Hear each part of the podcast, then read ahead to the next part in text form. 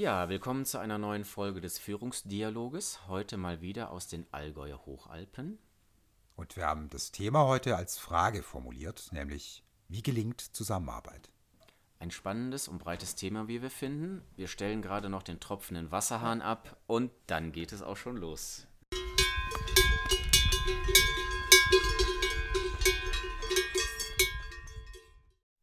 Andreas, was sind denn so deine Gedanken und was ist dein Zugang zum Thema Zusammenarbeit?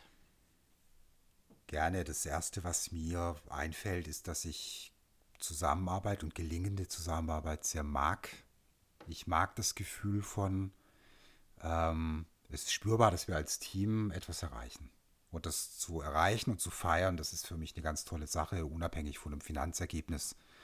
Das kann auch eine, eine, eine freiwillige Arbeit sein, eine ehrenamtliche Arbeit, ein gemeinsames Vereinsprojekt. Das ist etwas, was ich wirklich mag, gelingende Zusammenarbeit. Es gibt mir ein gutes Gefühl. So, das ist das eine.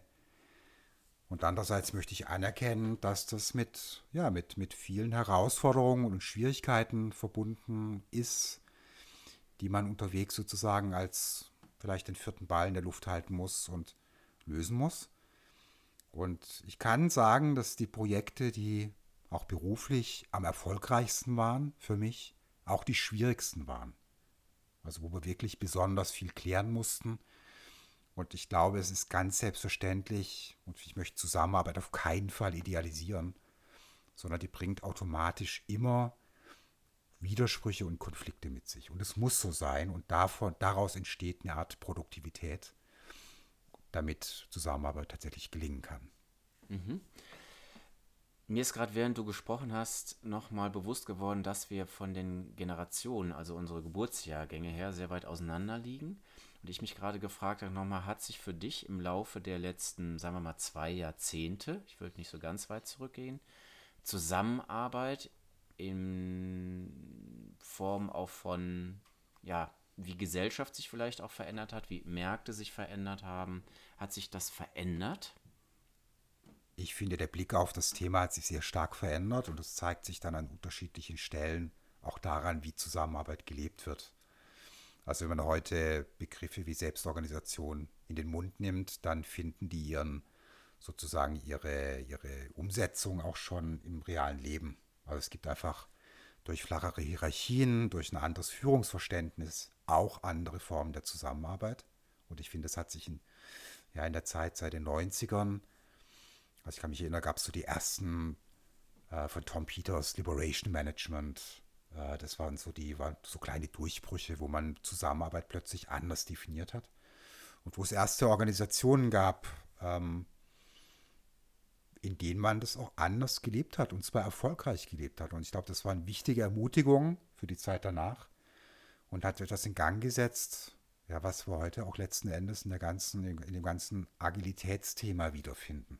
Also mhm. flache Hierarchien, hoher Grad von Selbstbeteiligung und vor allem die, die Fähigkeit, Dinge auf der Metaebene zu klären, was Beziehungen betrifft, Rollen, Stärken, Schwächen, um wirklich dann sehr gute, eine gute Balance zu haben in Teams zum Beispiel.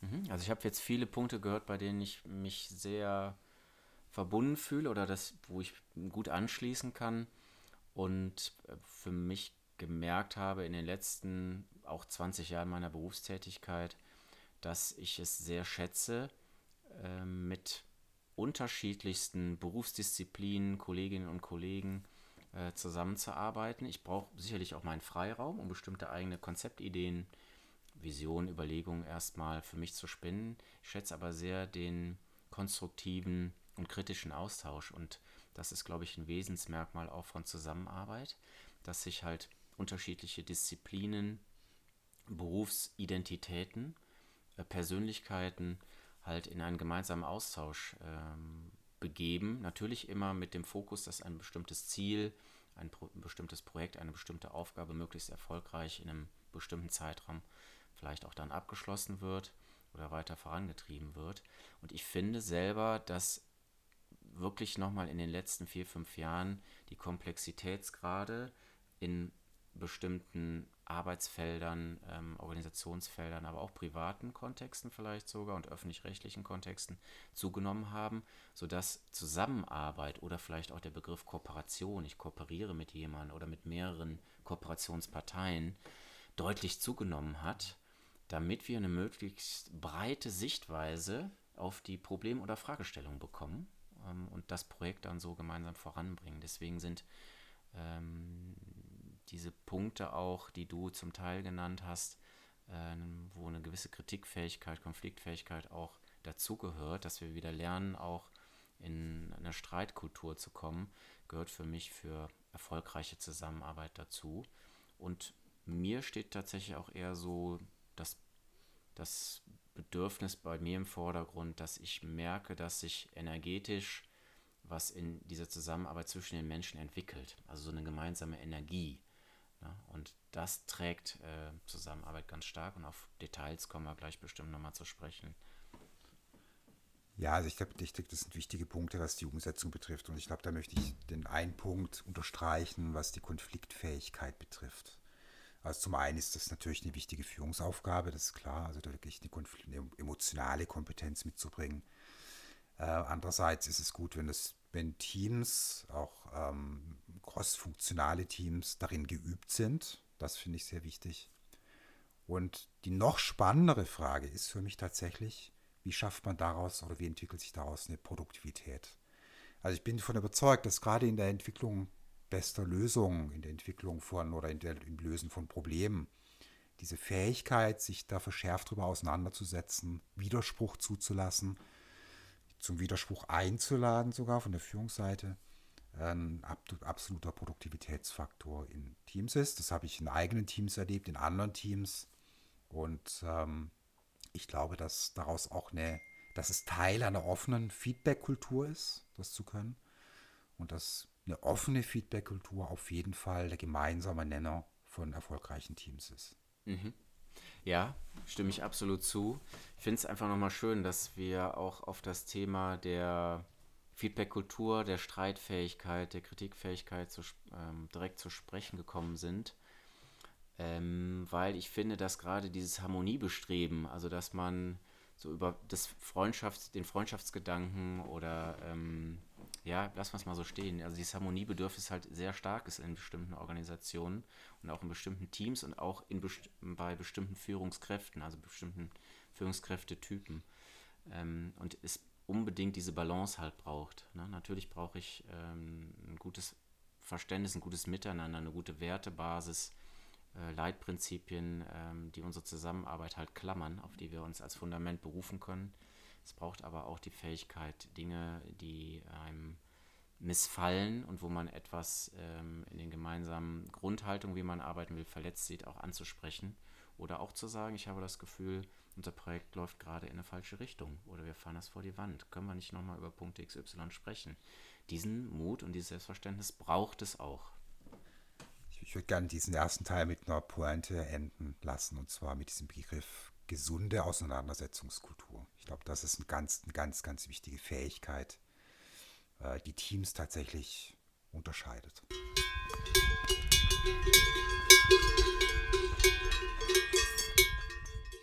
Ja, Oliver, jetzt habe ich eine Frage an dich als den Jüngeren von uns beiden. Und zwar hat sich jetzt eine komplett neue Situation ergeben, nämlich wir sind plötzlich in der Virtualität gelandet, Teams sind in der Virtualität gelandet, Remote Work ist die einzige Form der Zusammenarbeit letzten Endes für viele. Ähm, was bedeutet das?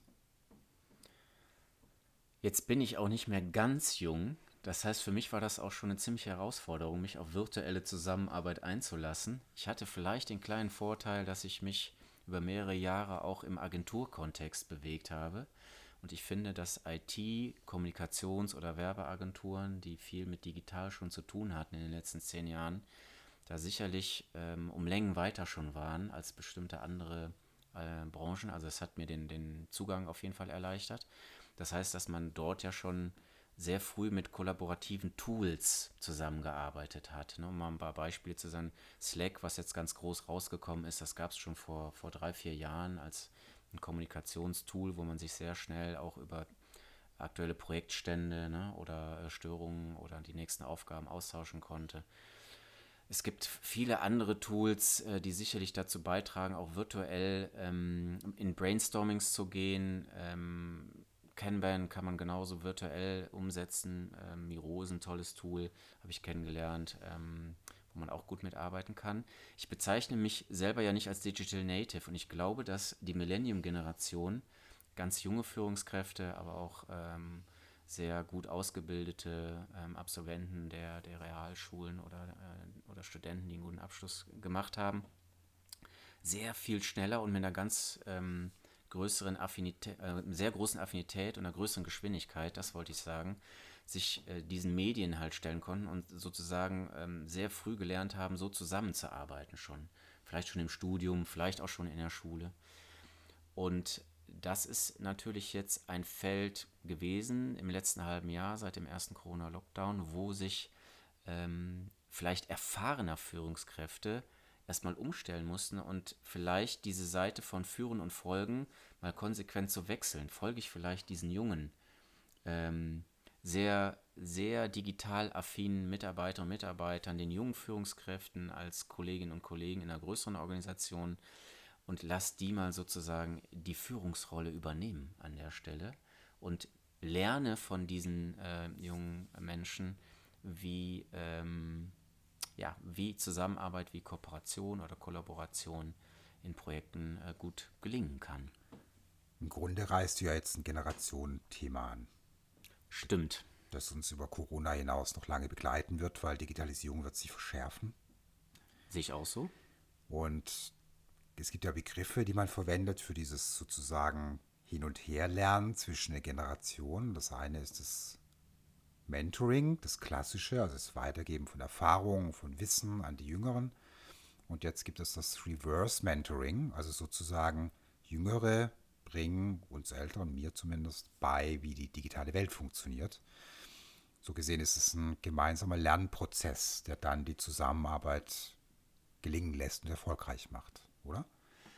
Sehe ich absolut genauso und ich finde es sehr, sehr wichtig, sich dafür Zeit zu nehmen, weil ich das Gefühl habe, dass in den unterschiedlichen Generationen auch eine unterschiedliche Wertebasis ähm, zum Teil vorherrschen kann, wie wir an Projekte, an gemeinsame Aufgaben halt herangehen. Das hat was mit Arbeitsethos zu tun, das hat aber auch was mit dem Thema äh, Offenheit zu tun für Veränderungen, also für neue Arbeitsmethoden, auch Arbeitstechniken.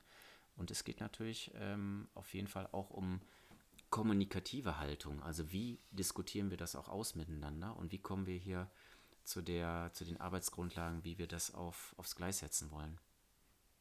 Da fällt mir spontan tatsächlich eine persönliche Erfahrung ein, die ich gemacht habe. Und zwar 2019 ich war im Gründungsteam des deutschen, ähm, der, der, deutschen Conscious Capitalism Bewegung. Das ist so eine Conscious Business Bewegung aus Amerika. Also John Mackey und Raj Sisudia, das sind die beiden Gründer. Und wir haben eine Konferenz veranstaltet mit einem Team von, also fünf Gründern plus nochmal 15 Leuten roundabout. Und das wirklich Spannende war, dass wir diese Konferenz rein virtuell vorbereitet haben. Also wir haben uns ein einziges Mal getroffen, uns kurz kennengelernt, aber wirklich mit kurz meine ich eine halbe Stunde. Und von da ab sind wir in diesem Prozess auch zwischen Generationen gelandet, diese Konferenz vorzubereiten im September 2019. Ist gut gelaufen, war, eine tolle Konferenz. Und ich habe mir überlegt, was waren da wirklich wirkliche wichtige Faktoren für das Gelingen. Und ich glaube, das war tatsächlich, es waren unterschiedliche Generationen, die mit unterschiedlichen Stärken agiert haben, die wir zusammengeworfen haben. Und das Ganze unter einer Führung von der Maike bei uns im, im Team, die tatsächlich die Fähigkeit hatte, ähm, den Raum zu halten für diese Unterschiedlichkeit und den Raum zu geben für unterschiedliche Ideen und Herangehensweisen. Und das Ganze lief nur über tatsächlich digitale Medien. Also Slack, äh, WhatsApp spielte eine, eine, eine, ganz zentrale Rolle, interessanterweise. Ähm, und das war eine super wichtige für mich Lernerfahrung, eine sehr positive Teamerfahrung da ist Zusammenarbeit wirklich sehr, sehr gut gelungen. Mhm. Finde ich ein sehr schönes Beispiel. Was mir jetzt sofort nochmal in den ähm, Kopf dazu gesprungen ist, dass natürlich auch in diesem intergenerativen Austausch und der Zusammenarbeit trotzdem auch wieder um das Thema der unterschiedlichen Rollen, die wir dann auch besetzen, mit unseren unterschiedlichen Stärken und Kompetenzen geht und dass wir diese Diversität auch in diesen oder gerade in diesen intergenerativen Teams brauchen, damit wir sozusagen, ich nenne sie jetzt mal die alten analogen Erfahrungen von Zusammenarbeit und von Teammatics, ähm, dass wir die Essenz daraus mitnehmen können in den Rollen, äh, die es dafür braucht und gleichzeitig bei ähm, sozusagen die neuen Rollen, die halt diese hohe technische Affinität und vielleicht ergänzt mit einer hohen äh, Kommunikationsstärke halt auch einbringen.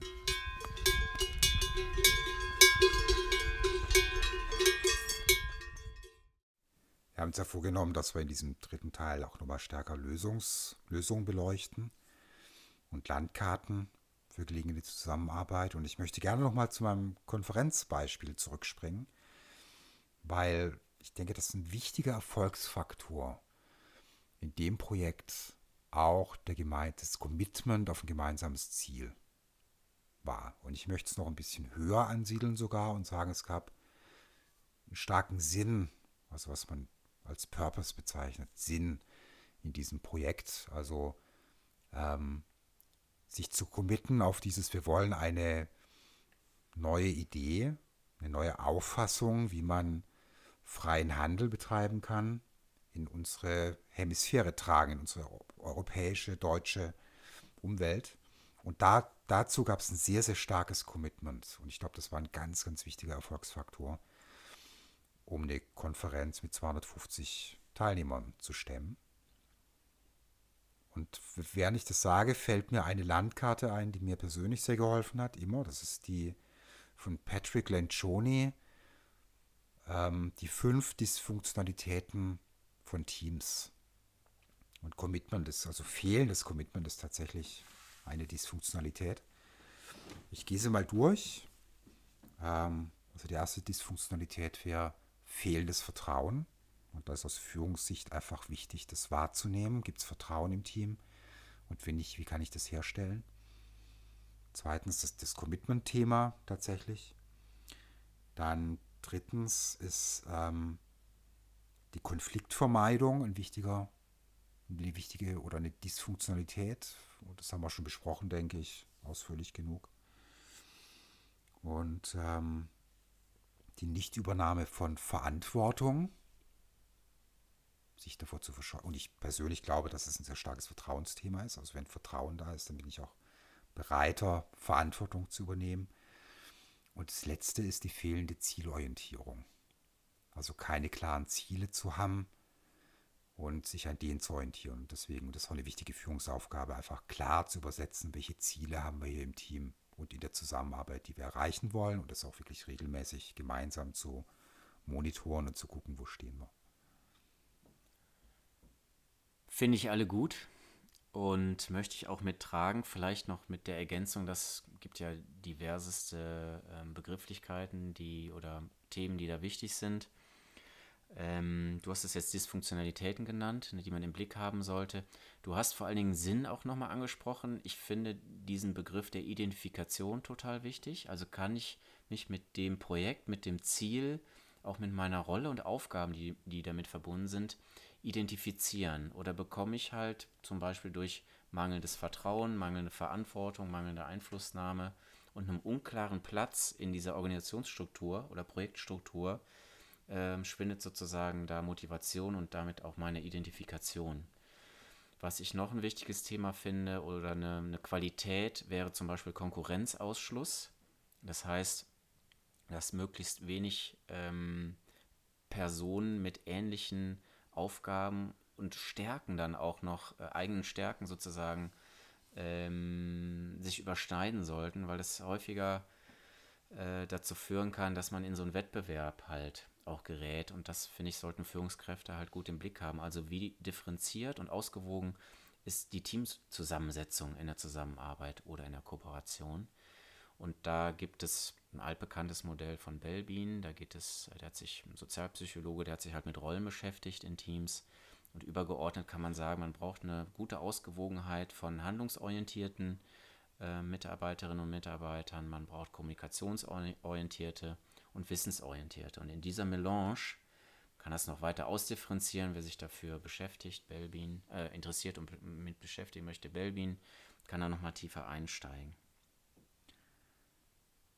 Gut, das waren jetzt 20 Minuten roundabout zum Thema Zusammenarbeit. Und es wäre vermessen zu behaupten, dass wir jetzt alles gesagt haben, was zu sagen ist zu dem Thema. Das können wir nicht schaffen. Es gibt ganze Bibliotheken zum Thema Zusammenarbeit, zum Thema Teams.